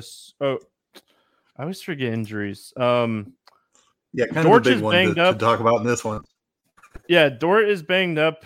Conner is banged up. McCaffrey is banged up. Um, AJ Green is doubtful to play, and Rondale Moore is expected to be back um, this week or next week. So we shall see. He's still limited at practice with the hamstring. So who knows what we're looking at here for the Arizona wide receiver core. I think Dortch plays, and I think Marquise Brown plays, but I mean, outside of that, we'll have to see. Um, Arizona, I mean, Ertz coming off of back to back double digit target weeks. Marquise Brown, um, 17 targets last week. James Conner was running a ton of routes out of the backfield. They want to get him more rushing attempts, but I just, I mean, we'll see what happens here. But what are we looking at here for Arizona? So I think we need to know what what's happening with Christian McCaffrey because I'm really like if Christian McCaffrey sits, give me all the James Conner because I think Arizona just runs over. Really struggle. Maybe DJ Moore finally has his breakout with McCaffrey down, um, but I struggle to see Carolina keeping this game close. Um, so McCaffrey would be my primary target from Arizona. If McCaffrey is out, um, if he's in, assuming he's in there, then I have some interest in the Kyler stacks. Um, I mentioned that it, we're. I think I feel like it's a, a pay up for the elite quarterbacks week, or or pay down for some cheaper value. I don't know that Kyler Murray is in that conversation. Like he has a lead upside. Don't get me wrong. He he just hasn't looked like the elite fantasy option as the other guys have so far this season. And obviously part of that is due to his wide, wide receiving core being so banged up. Uh, Hopkins still on the suspension, obviously. But I just I don't know that this Arizona stack has the same type of us, upside as a Josh Allen stack or a Lamar stack or a Jalen Hurts stack, and there's not that, that much of a discount down to, to Kyler. So I'm struggling a little bit with this Arizona stack. Um, I love Marquise Brown, but I think I can get a lot of Murray's production through Brown unless Murray just goes nuts running. So I'm I'm gonna play some Marquise Brown for sure. I'm just I'm not positive that I'm playing Kyler Murray yet. Um, he certainly has the upside, but he he hasn't flashed it or even looked like he's he's about to flash it near as much as, as the Allen Hurts Lamar Jackson tier has. Yeah, I mean, tough matchup last week against the Rams, but it's not like the matchup against um, the Raiders was anything crazy. And he just, I mean, f- five rushing max attempts in the first three games. So five, five, and two for Murray. And it's this year, and it's the second half of last year. He really kind of Yeah. stopped running a little bit too. So I'm I'm concerned there. on this slate, because I don't want to just build Lamar Allen stacks, I will probably have a little bit of Murray. Um, because I do think like Brown has big playability. Um, and if Murray's able to like run one of his, you know, three touchdowns in, he could put up 25, and I think that's okay on this slate. Um, so I mean, I'll have a little bit of Murray, but my main target here is Hollywood. Um, if Dortch Okay. plays at 5K and Moore sits again, like this dude is wide receiver too. Um, but I also want to mention Ertz at 4,700, getting a ton of targets. I think Carolina's up in this game. I really do. Um, so I think Arizona's going to have to throw the ball a little bit. Um, so assuming McCaffrey plays, I'm with you on that. But let's talk the Carolina side. The, these words coming out of my mouth just sound so dirty, but I actually think Baker Mayfield is the best cheap pivot off of Geno Smith chalk on the slate. Um, Oh no. and it, it it absolutely pains me to say that, but the Arizona pass defense has See been with the Mitch so- Trubisky and Baker Mayfield sacks this week. Uh, for for Get what it's worth, I like I like Baker way more than I like Trubisky. I just think Trubisky's in a really good spot. I listen. This dude hasn't attempted more than thirty passes in a game this season. One of my favorite props this week is Baker Mayfield's over passing yards. I think it's like 206 and a half. Um, I think this is the game we see big game out of McCaffrey out of the backfield catching the ball, and DJ Moore at 5300 breaks the slate. Man, I love that call. Um, I didn't expect it, but I like Arizona's defense is, is not good. Their secondary is trash. Um, so it's I really bad. I- yeah, I, I certainly see your angle here. I know I know what you're looking at. DJ Moore is an extremely talented wide receiver, and he just he hasn't had a great se- season up until this point. Um, I will play some just banking on that. I don't know that I will be stacking Baker Mayfield with him, but the Hollywood Brown DJ Moore stack, I'm totally on board with. Um, if McCaffrey were to sit, I, I'd play some James Conner run back with DJ Moore. Um, I love your DJ Moore call. I'm totally on board with that. I, I don't know if I need McCaffrey's his quarterback. play. He never practices on Wednesday. He's gonna play. There were some serious rumblings out there that this was this was more serious this week. It it might be All right. posturing. He might be completely fine, but there were some definite tweets that that said this is not his normal Wednesday missed practice. That there's definitely something here. So know a lot he's, more He's truly Thursday, yeah. questionable. Yeah. yeah, As of Wednesday, he's he's definitely truly questionable in my mind. But Yeah. yeah, by Thursday, Friday, we should have a, a much better idea. Um, Robbie Anderson is someone too, just that you can throw out there as like this is a dude that can catch one big pl- pass and pay off forty seven hundred. Arizona secondary is so bad that I mean I could see either one of these guys having like a big game. So, gosh, it- like I said, it pains me to even say that I like Baker Mayfield this week, but if he doesn't do it this week, he's in trouble. Um, Yeah. because this is the this is the week, and I mean they're coming off of a really good win. Like let's give them credit. I mean they beat the Saints. The Saints defense is no joke. Um, so we'll see. Um, I listen. I think Geno is going to be really popular. I, I really do, and I, I mean for good reason. Uh, this is a great spot for Geno Smith. Everyone's talking about him. We're seeing some people talk about Daniel Jones. I'm not believing that chalk at all. I think Geno Smith is the clear chalk as the cheap um, quarterback by the end of the weekend. And I just think Baker is going to be two to five percent owned. And I- gosh, I, I just love DJ Moore in this spot. So, I mean, to pivot a little bit off of uh, Geno is going to be my highest owned cheap quarterback, but I'm going to pivot some. Um, and I think DJ Moore just has a big week. It just hasn't happened yet. And I think this is the spot where this secondary is so bad that he's just going to have a big game. So we'll see. New England at um Oh no, I'm just kidding. Denver at Las Vegas. Sorry, I messed myself up there. Um, I'm a person of rhythm and I need to keep it in rhythm. So Las Vegas, two and a half point favorite in this 45 and a half point total.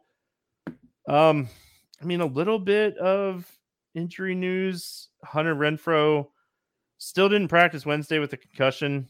I mean, we need to see him back Thursday, or the likeliness of him playing is going to get very low. Um, Melvin Gordon is banged up. Please, Melvin Gordon, you're not you're not feeling good. Why don't you take just take this off. week off? Let's start with Denver. If that happens, Keith, if that happens, if Melvin Gordon doesn't play, Williams might be my favorite running back on the slate. Yeah, I'd I'd be fully on board with that. Um, this Las Vegas defense has been really bad against the run. Um, Javonte Williams is probably the most talented Just running back that doesn't have Melvin like more Gordon than... off the field, man.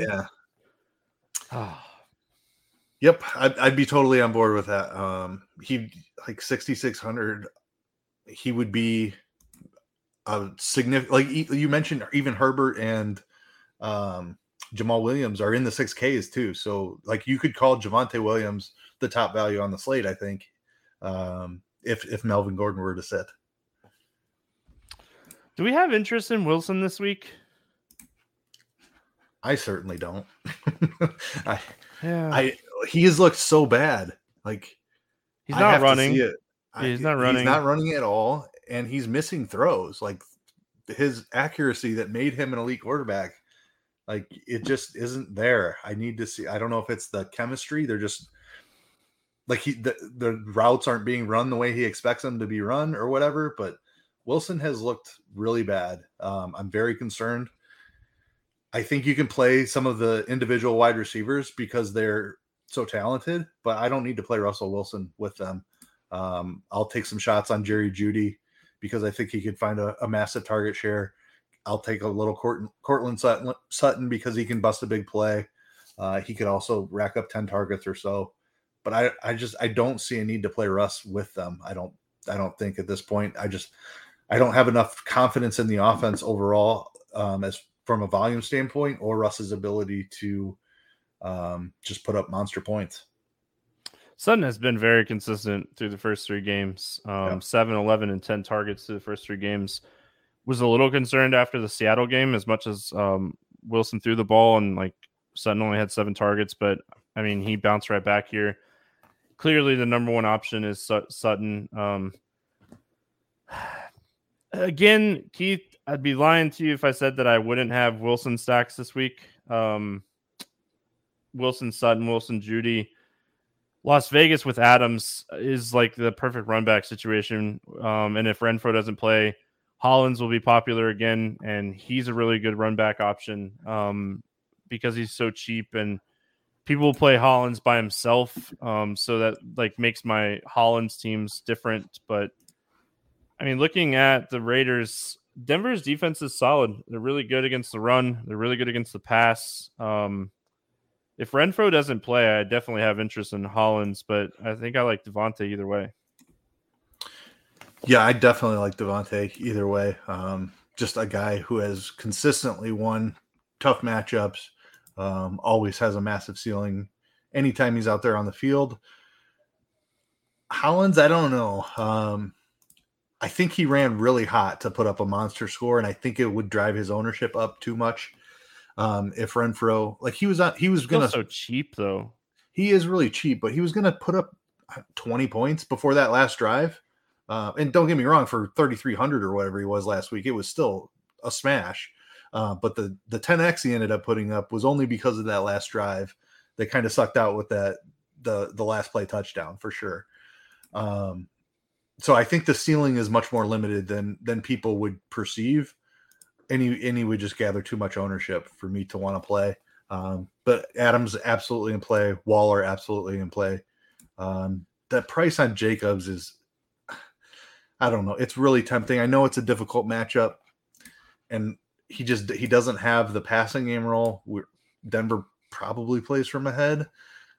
Although I'm not I'm not entirely like positive about that. So maybe I mix in some Jacobs um, because at 5500, I mean he did get five five targets last six targets last week, five receptions. So um, I don't know. I have some interest in Jacobs, unfortunately.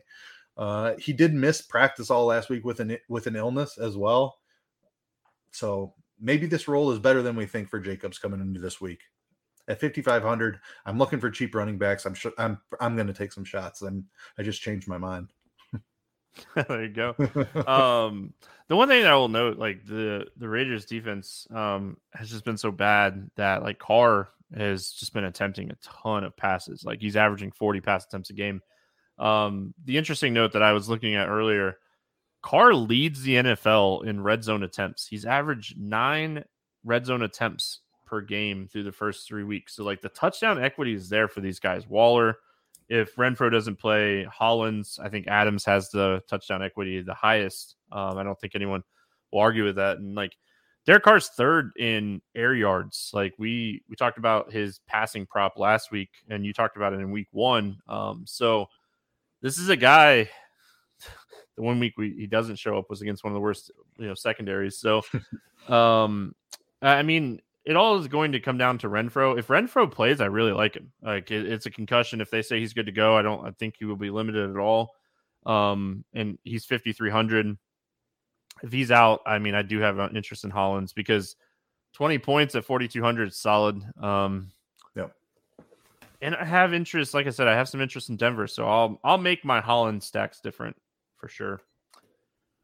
All right, last game, Denver See, I almost did it again. New England, I'm looking at two different sheets and I always look at one. New England at Green Bay, 40 and a half total in this game. Green Bay is a nine and a half point favorite. Um, Mac Jones, doubtful. The last report that I saw, um, has it been updated? No, he's still doubtful. Um, so not expecting him to play. A lot of injuries popped up for Green Bay on Wednesday. Lazard practice was limited. AJ Dillon is dealing with like some knee injury. Um, so we'll have to see on that. Let's talk New England first. Um, no Mac Jones means we're going to get Brian Hoyer um, this week. What are we doing with this New England offense? If if Mac Jones doesn't go, I'm not sure there is anything we can do. Um, I'm not playing Brian Hoyer. well, yeah, I'm not um, playing Hoyer it, either. Like, I don't. Rhamondre Stevenson, I think, would be the guy I'm looking for, and I'm looking for the the receptions um, in a trailing game script. Are they going to be trailing? Yeah, with Brian Hoyer at quarterback. Okay, yeah. just just hear me out for for two for hear me out for two seconds in this game. I know that like Green Bay is a huge favorite um, in this game, and I do think Green Bay wins this game. Don't get me wrong, but Green Bay's offense is not good. Like, can we just talk about like the Green Bay offense is not as good as uh, they? I mean, I, I mean, they're know. not elite, New but they're better than New England. Even with Mac Jones, they're better than New England's offense. Listen, I'm just trying to make my point, um, so I can talk about playing the Patriots defense at 2200. Maybe I play him alone. Just, Patriots defense, no no running back, and and they're sacking the quarterbacks. All it takes is like a touchdown. Um, they're twenty three hundred against Green Bay, and it just, I mean, maybe that's in my head more than anything else, but so I don't know. You, you Rodgers just doesn't cheap. turn it. Yeah, they're really cheap, but Rodgers doesn't turn it over much. Um, so you need the sacks. I think is the way they he get a big two score. picks through three games. Yeah. throw picks. I mean, the the depletion of his receiving core is. I was going to say he doesn't have Davante Adams anymore. uh, yeah, I mean, for twenty three, I'll play any defense at twenty three hundred. Yeah, they're just cheap. I mean, the sacks are there. I mean, I just think this is going to be a slow pace game. Um, this yeah, is going to be a game. We talked about pace. Like, I, I, struggle to play anybody from New England in this game with the pace of the like. New England already plays at the slowest pace in the NFL. Like, I mean, so Green Bay is not a fast paced team either. Uh, I think they are one of the slowest paced teams as well. Like this game is going to be run, run, run, run, run, pass, run, run, pass, run, run, pass. Like, it, like New England, Bel- Belichick is not going to put the ball in Brian Hoyer and say, "Hey, go throw the ball forty times," right? right. Like DeVante Parker's cheap. If Meyers sits, I mean, maybe I take a shot on Parker, but probably not. Um, we have so much value. Like I felt good last week with Parker. I played him. I think I ended at like 18% Parker last week. Like I felt good. Uh, with Meyers out, I bumped my ownership up on him. I knew he was going to get the targets. Um, so it's just not Mac Jones playing quarterback, and Mac Jones doubtful. So probably staying away from New England. And honestly, on the Green Bay side, maybe some Aaron Jones, maybe some Doubs, but I hate this game. Maybe the Green Bay defense. Like I'll, I'll definitely have interest in both defenses in this game. Yeah, I mean, Doubs's price and his role if Lazard misses is still in play, even in a terrible game environment.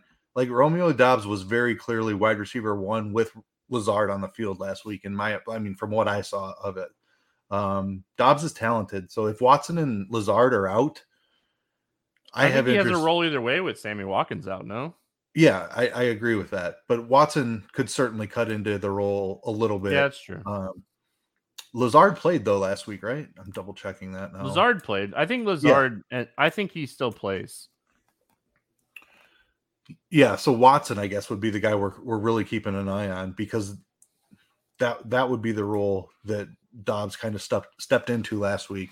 Uh, but the role last week was phenomenal, and that's worth way more than forty five hundred. So keep an eye on Christian Watson. Doubs is very much in play if he misses again. Um, despite like the terrible, Aaron Jones three touchdown week. Uh, I'm going to go the other other way on that. I think that the back to play with the Green Bay defense is AJ Dillon. Okay. Be, Dillon is the guy that. that they pound on the ground when when they get the lead. Dillon is the guy that they're handing it off to to, to kill the clock. Um, he's cheaper than Aaron Jones. Aaron Jones is a fine play. Don't get me wrong. Um, totally fine loading up on a little bit of him. But Dillon is the guy that I want to play with the the Green Bay defense because when they have a big lead, um, Dillon is the guy they turn turn and hand it off to much more than Aaron Jones. So let me throw this at you. Um, what if AJ Dillon is limited Thursday and Friday? Do we trust that to be the case? Like, do we trust like if he doesn't if he practices limited Thursday, Friday, that he's active Sunday? Do we trust them to give AJ Dillon like the up carries? Or do we think that like this is a game like Aaron Jones out snaps AJ Dillon, but I'm with you. I think AJ Dillon is a guy they prefer to run out there because I think honestly they want to keep Aaron Jones fresh. And I mean, both of these guys are very talented. Um, yeah. But if this like if this knee, I think it's a knee. Um, if this knee thing for AJ Dillon is like legit, because I mean he hasn't been on the injury report at all this year, and he's on the injury report this week. So if this knee thing is legit, like that just bumps Aaron Jones up into we we really want to get some Aaron Jones this week. Yeah, I mean that like AJ Dillon being limited would put Aaron Jones in the conversation for one of the best plays on the slate. Um, oh yeah, because it, I mean it's been a pretty even split here so far this season between the two of them. They're and they're leaning way more run heavy than they ever have in the past. Like we started to see that trend last year, but it's even even greater this year. If AJ Dillon is to miss this game, Aaron Jones might be my favorite play on the slate, even against New England, who like th- this is a terrible game environment, right? But the the role for Aaron Jones would be so good um, that I'd have a ton of interest. As far as trusting Dillon, I think as long as unless the only way I wouldn't trust it is if they they come out and say AJ Dillon is a true game time decision, and there's still doubt on whether he's playing Sunday morning. Then I would have serious concerns about it. If Schefter's tweets Saturday night at midnight or whatever come out and say AJ Dillon expected to play tomorrow, I'll have full confidence that that AJ Dillon is healthy and he's the guy that that I want to use a little bit here. I mean, he's still practice limited Wednesday, so I'm not I'm not like overly concerned about Dillon's status, but I mean it's Wednesday, so we'll see how Thursday and Friday goes. But we, we another thing like over the years, like you just got to remember too, like New England likes the funnel. They like the they like teams to run against them. Um, so I mean, this could be a game where I, I, I think I've talked myself into having way more interest in Jones than I originally thought. Um, if Watson sits, I have interest in Doubs. Um, if Watson plays, I'm probably going to avoid the passing situation because I think there's too yeah. many mouths to feed if that happens. Um, so just an interesting game to kind of pay attention to. That you really like. This game has one of the lowest totals for a reason. So, all right, let's play the morning grind football game, and then we will get out of here. Give me a quarterback that's going to throw for 300 yards this week. Um, this might be a little bit of a hot take because Philly has been really good, but I think Philly gets out to a big lead and Jacksonville throws the ball a ton in this game. Give me Trevor Lawrence over 300 yards. I like it. Um, I'm gonna go Russ Wilson himself. Um, oh man, yeah. I, I don't like taking like. I mean, I think Josh Allen is probably the best chance to get over 300 this week. Yeah, I think quarterback is really interesting this week in general. Um, this might be one of those weeks you just pay up for Allen in cash games and build around it. Um, yeah. Give me a low owned running back for a touchdown this week. So he's currently projecting for low ownership. Um, I'm not sure how low owned he ends up being, um, but people don't like to play him because Kareem Hunt is there. But I love this matchup for Nick Chubb. I think Cleveland blows out Atlanta pretty comfortably. Um, Nick Chubb is scoring at least once. I think both of us are very hopeful that this is the real um, projection we get for him this week. Because so I almost never play like these guys who are touchdown dependent on DraftKings. Um, but I am like we a couple couple more takes coming later on, but Chubb, Jonathan Taylor, Derrick Henry, I think are all very much in play this week, which is strange. Uh, let's see. Low owned running back for a touchdown.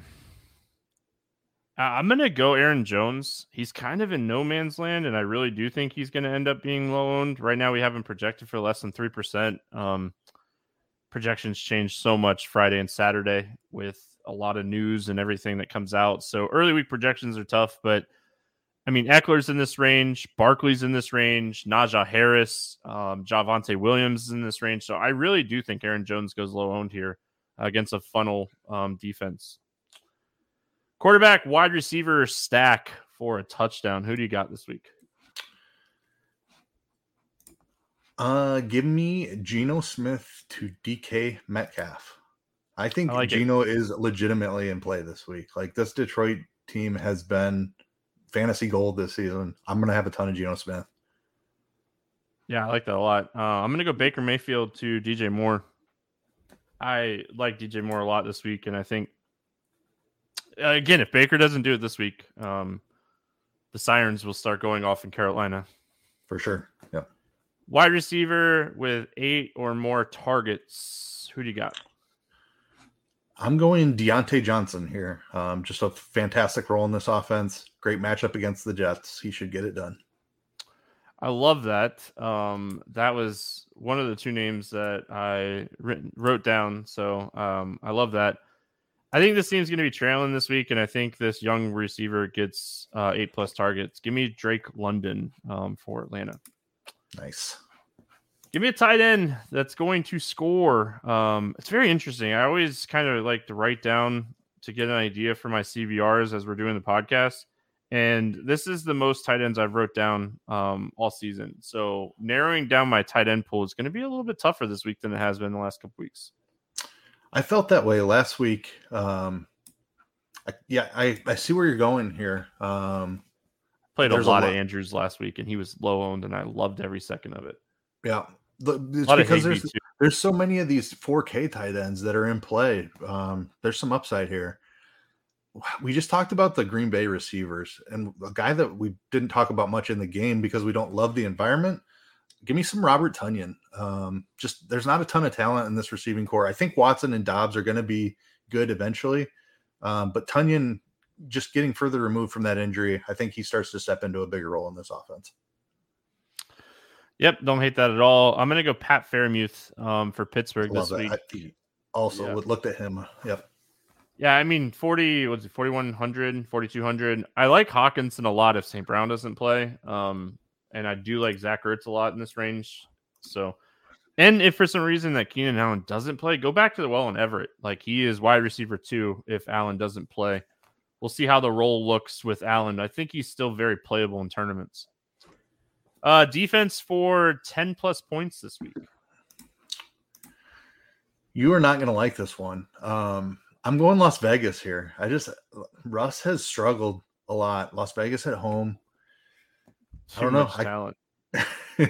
Too much talent. Uh, listen, I hope it doesn't work out for you. Um, but listen, I love the I love the bold call. Uh, they just, you know, we talked about it week one with all the like moves and stuff, and we talked about how Las Vegas just didn't really get someone to put pressure on the quarterback, and we've really seen that. I think they only have two sacks through the first three games, and if Russ has time, I don't know. Who knows? Who knows with what Wilson right now? Um, so maybe 10 points is a stretch, but as far as a low owned defense who's cheap um, and, and in play, that that's a, my favorite option that I could come up with. Oh, no, no, no. It's great. Um, I struggle with this. I mean, my favorite defense this week is probably Dallas. Um, there's a ton of talent for Washington. How how chalky does Green Bay get if Jones sits? Like Brian Hoyer against Green Bay? Like but Green they're Bay's 4. expensive. 4.1. Yeah, yeah exactly. I mean, I don't so think they're going to be that high owned. Do you know? I think the Jets get some pretty good ownership this week um, against Pittsburgh, which I don't. I mean, they're just really cheap, and I think the Patriots get some ownership, which I mean, I'm I'm brought them up um, because they can put pressure on the quarterback, and we'll see how that all works out. But I gosh, I'm going to go a little off the rails this week with my defense and say the Indianapolis Colts against Tennessee. If they can be this legit run defense that we've kind of seen so far this year and shut down Derrick Henry and make Tannehill throw, that is that screams upside to me. So I like that a lot. I'm gonna go Colts here, and I mean you can pair them with Taylor. So I mean, in DFS purposes, it just it sets up really nice. So um, give me your favorite money line against the spread. Any of those? Um, anything standing out to you here? Yeah, um, Cleveland on the road. I like. I know they're traveling, but they're a much better team than Atlanta, in my opinion. They're one and a half point favorites. Um, I like them to cover that even on the road. Yeah, I, I mean, I like that. Um, I'm going back to a game that I just got done talking about, but I'm going to go Indy minus three. Uh, I like the Colts in this game at home against Tennessee. I'm believing in this run defense, and I could be way wrong and way off. And Derrick Henry is that type of guy that can just have that game. Um, it's funny but, because we're getting to a take here. yeah, I mean, give me your favorite over under um, that you see here early in the week. I I cannot ignore the pace of the, the game. The Jets and Pittsburgh being the fastest paced game of the week, the total being 41 and a half I have to take the over on that. Um, if there's going to be the most plays run in this game, I know these are not two super talented offenses, but that's a that's a really low total, and the pace should be here. I think we could fly over 41 and a half. Yeah, I almost wrote that up yesterday on um, scores and odds at 40 and a half, and it went up. But um, I, the only thing that cautions me is like you were talking about with they have both played in a lot of trailing game scripts, and that speeds teams up for sure.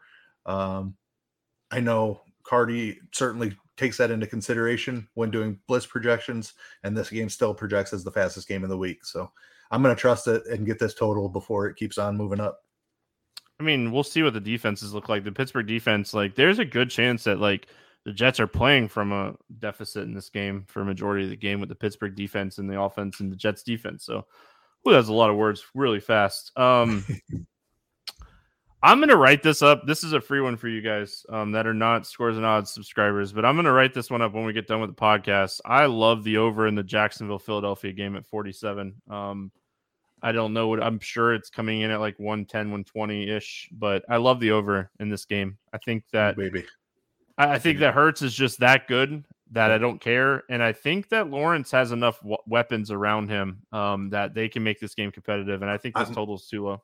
I'm completely on board with this take. Absolutely love that call. I, I mean, I'm I'm seriously considering playing some Lawrence stacks, um, just because I think Philly can put it on him in a hurry and get up big, uh, and then Lawrence is in throw mode for a quarter and a half at least to end this game and try to catch up. And I think that yeah. they, they can keep it fairly close. I'm seeing like 110 and 112 for the over on this game. So I'm definitely going to be writing this up. So there's your freebie. There's another freebie for you. Uh, who's your favorite player prop this week? I'm very intrigued by this Seattle Detroit game. Um, it's always a tough call between Lockett and Metcalf. Uh, I just I trust the the big play ability of Metcalf to win in any situation. Give me DK Metcalf over 60 and a half receiving yards. Um, I got that at minus 117 over on Caesars. How much was it? 66? 60 and a half. Six zero. Oh, yeah, I like that a lot. I mean, even if I, I mean, even with both of these guys, this isn't Wilson. Lockett has been, um, or not Lockett. Geno Smith has been really kind of spreading out the targets here. So it's not like we see those games where it's like 15 and five. Yep. Um, so I think the game script is great. I I definitely don't mind the Geno over passing yards either. But um, one of my favorite props this week is AJ Brown over 73 and a half receiving yards. Um, this is one that I've played a lot this season already um, on prize picks and sleeper. So I'm going back to the well here. I think it, he's two for three so far this year. And I think this is a spot where the targets are going to be there. The game script is going to be fun. And um, going right back to the well on AJ Brown. So love that. Uh, let's go over to our sponsor sleeper. Um, who do you got over there on sleeper this week? So you're on the the Indy side of this game, um, but this prop just jumped out at me as a little bit too low. Um, Derrick Henry is his 71 and a half yard rushing prop. We have seen this rushing prop for Henry over 90 the majority of the last couple of years. Just feel like that's too low. I, I think you have outs, even if Indy is winning this game. Like they're not going to stop handing it off to Derrick Henry until the fourth quarter when they're down multiple scores, if that's even the way that it goes. Um, Indy is a tough run defense, and that's where the the lower line is coming in. But 71 and a half just seemed too low for me. I like the over on that. All right. I'm gonna fire it up. This probably be some of my most exposure to Henry on the weekend. There you go. Um the two pick sleeper morning grind game. I'm going Nick Chubb over 86 and a half rushing yards here. Um I'm always a little concerned when it comes to Chubb's rushing with Kareem Hunt, but the dude's going to get 20 plus touches against one of the worst run defenses in the football. Um, over a, over this prop in each of his first three games, and draws a fantastic matchup here, averaging over five yards per carry. Nick Chubb is just in an amazing spot, and I love this prop. This is another prop that I'm writing up on scores and odds. You guys are welcome. Um, I'm giving them all out this week. So all the winners. Yeah, I mean, I like Chubb a lot. So there you go. I do too. I'm I'm totally with you on that one. All right, we're on the same page this week. So hopefully, when we come on um, next week for week five, we will have some fun and you know talk about how we had a good week. Um, last week, the morning grind game was like 50 50. We got all we got like 50 50 on last week. Um, I was looking at it before we got going. So hope we're going to be better than 50 50 this week. So Keith, I did have final... a Cam, Cam Akers call last week that uh, like he didn't quite get there, but his his role he did score the touchdown, which I think that's what I had him at. Um, yeah, we I had, actually we had them for low own running back touchdowns. We had Akers and I had Henry. So I mean, we we crushed yep. that one last week. Yep. I, I played some Akers in DFS last week. Um, obviously not on the main slate this week, and he didn't quite get there for DFS, but that that role is going to be there for Akers. He's he's the I mean, it's it's still going to be 60, 65%, but that's that's what we get all across the NFL nowadays. So all right, that is going to wrap us up. I got to finish my scores and odds write ups and do some CVRs. And yeah, I mean, this is this is a fun week. You know, when I first opened up this slate, I was like, ah, I was kind of iffy on this week. But like, the more you dig into this slate, the more there's like really good spots and really bad spots. So you just hope the bad spots just stay bad spots, and you hope the good spots hit. And I think it'll be a really good week. So we'll be back next week, week five on Thursday. Hope everyone has fantastic week four. My internet only went out um, three times during this podcast for the hurricane, so we're doing good. Um, appreciate everyone listening. We'll see you guys again next week.